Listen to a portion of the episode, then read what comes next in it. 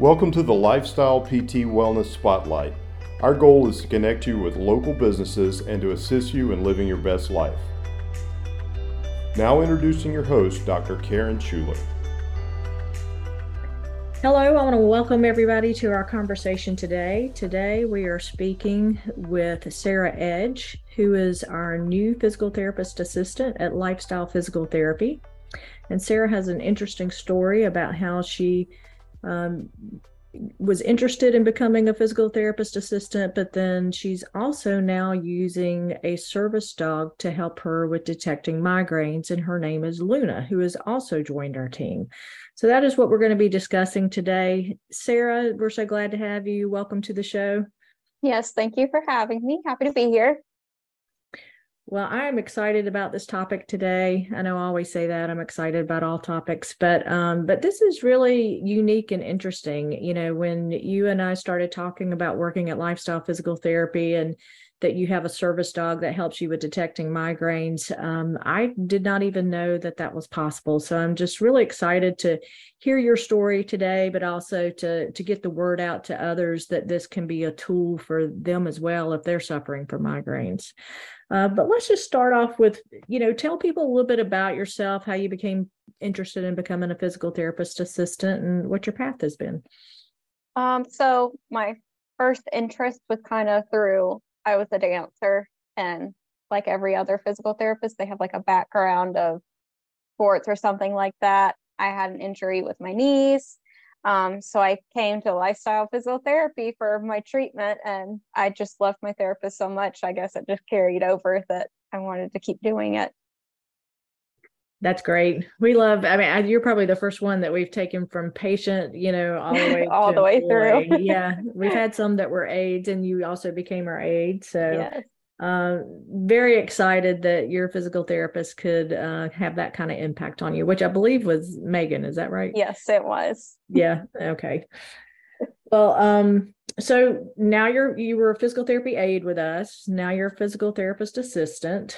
Um, tell us, uh, but you found yourself kind of experiencing migraines. Uh, was that during physical therapist assistant school, or was that after?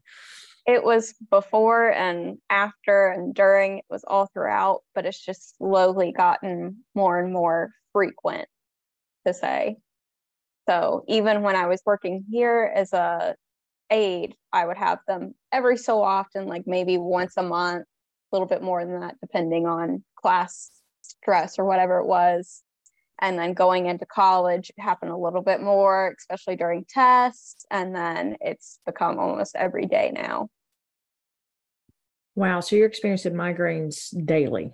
Yeah. So how does that affect your quality of life? Um, it makes it hard to like plan doing things with friends or doing events, working even, trying to figure out, okay, am I going to be able to work through the day and not feel like I'm so exhausted I can't do anything and um feeling nauseous also is a problem. All my light sensitivity that's an issue if there's too much light coming in then i have to like hide in a corner where it's darker but makes it a little bit difficult to live a normal life but now if you get your medication you're able to then function with less severe symptoms or does it yeah. do they go away yeah if i take my medicine especially early on then it'll usually kick in enough that i feel fairly normal. It may be like a little tingle in my head of something's going on, but if I take it later than I should, it may still be there, but not as bad as it would have been. Okay, so this is something that really, you know, can be very stressful when looking at becoming independent and starting in the workforce. That this is something that you're dealing with every day. Yeah so i guess tell us I, I know your solution you know that you have right now has been to go to you know your service dog luna tell us how you you know came about you know becoming interested in having a service dog and just learning more about that um it kind of started off i had adopted her or whatever and i had plans of maybe making her a therapy dog because I wasn't at the point of needing a service dog quite yet. It was in the back of my mind, but not, I didn't think it was accessible to me. Um, watching more and more YouTube videos and seeing um, other service dog handlers with their dogs, I kind of understood more and more that this was available to me. Um, so I ended up switching over, kind of taking what I learned off YouTube and from reading like all the ADA laws and stuff uh, about what I could do with her and if she would qualify or not. Okay, so I guess tell us a little bit more about Luna and what she is able to do for you. Um, so Luna is able to kind of scent detect my migraines because there's a chemical change that happens in the brain when it happens, and she can kind of smell it throughout.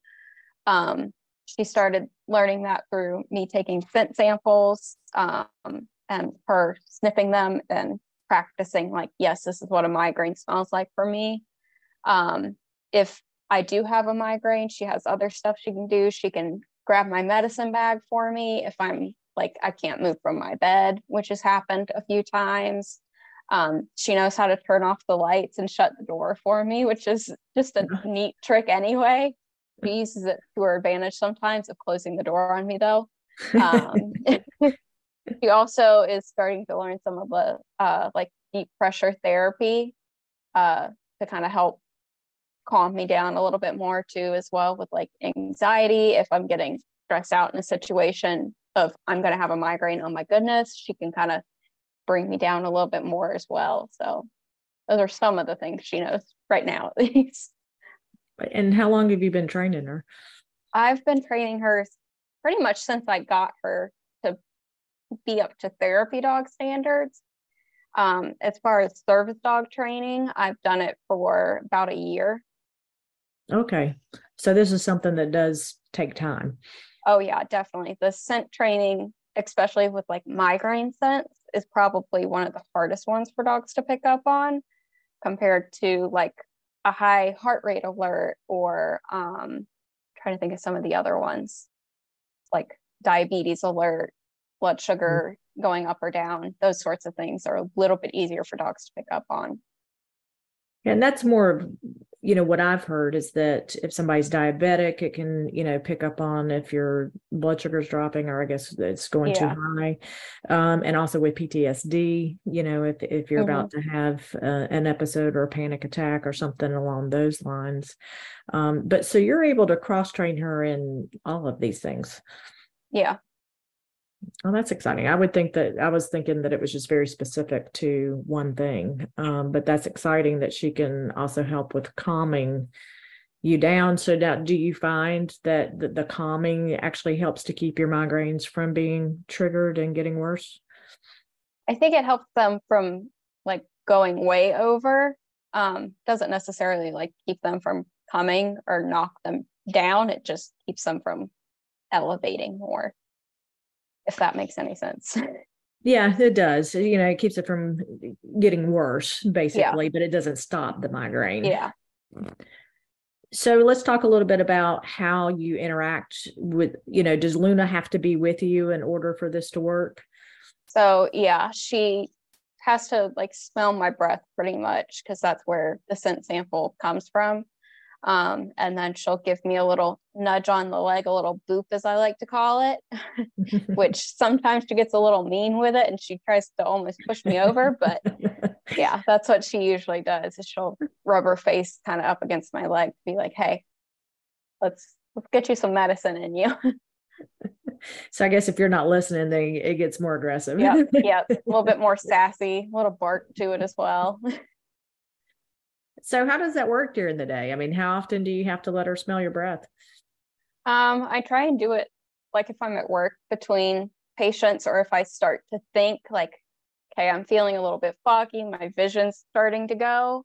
Um, I have her check just to make sure and then have her just so she has the opportunity to learn like, yeah, she's having a migraine as well. So it's okay. both the learning and her knowing so are you like if you're not showing symptoms, are you just going and blowing in her face so many times a day? Yeah, pretty much. She'll just sit there and be like, What are you doing? Yeah. Why are we doing this? You're fine. Stop it. what have you has she detected something yet where you weren't experiencing any any symptoms? Not quite that far in advance, but um she has done it when I was I wasn't sure if I was having one yet. I was waiting in line at the fabric store. Uh and she booped my leg and I was like, "Oh, okay." Yeah. so I took my medicine and I did have a little bit happening, but I know that it definitely would have been worse if she hadn't have given me the little boop. That's really neat. So so basically if she detects it, then you take your medicine. Yep. But if she doesn't detect it, then you know, you don't have to take anything. Carry on. Yeah. So what's what's the advantage? You know, because someone might think, well, instead of me going to the expense of a dog, I'll just take my medicine every day. Um, what's the advantage to having Luna detect it versus just taking medicine every day? If she gets up to the point where she can detect it way in advance, because I've heard from some individuals that their dog can tell like hours in advance before they even can tell themselves. So if that happens, you get your medicine in and you don't have to worry as much about any of the symptoms, or you can get yourself somewhere safe where, or call, get somebody to pick you up, do whatever you need to do, make mm. sure you're safe, everybody around you's safe. So, especially with driving, that's when I tend to worry is when my vision gets really bad of should I drive? Do I need to call my dad up and ask him to come pick me up?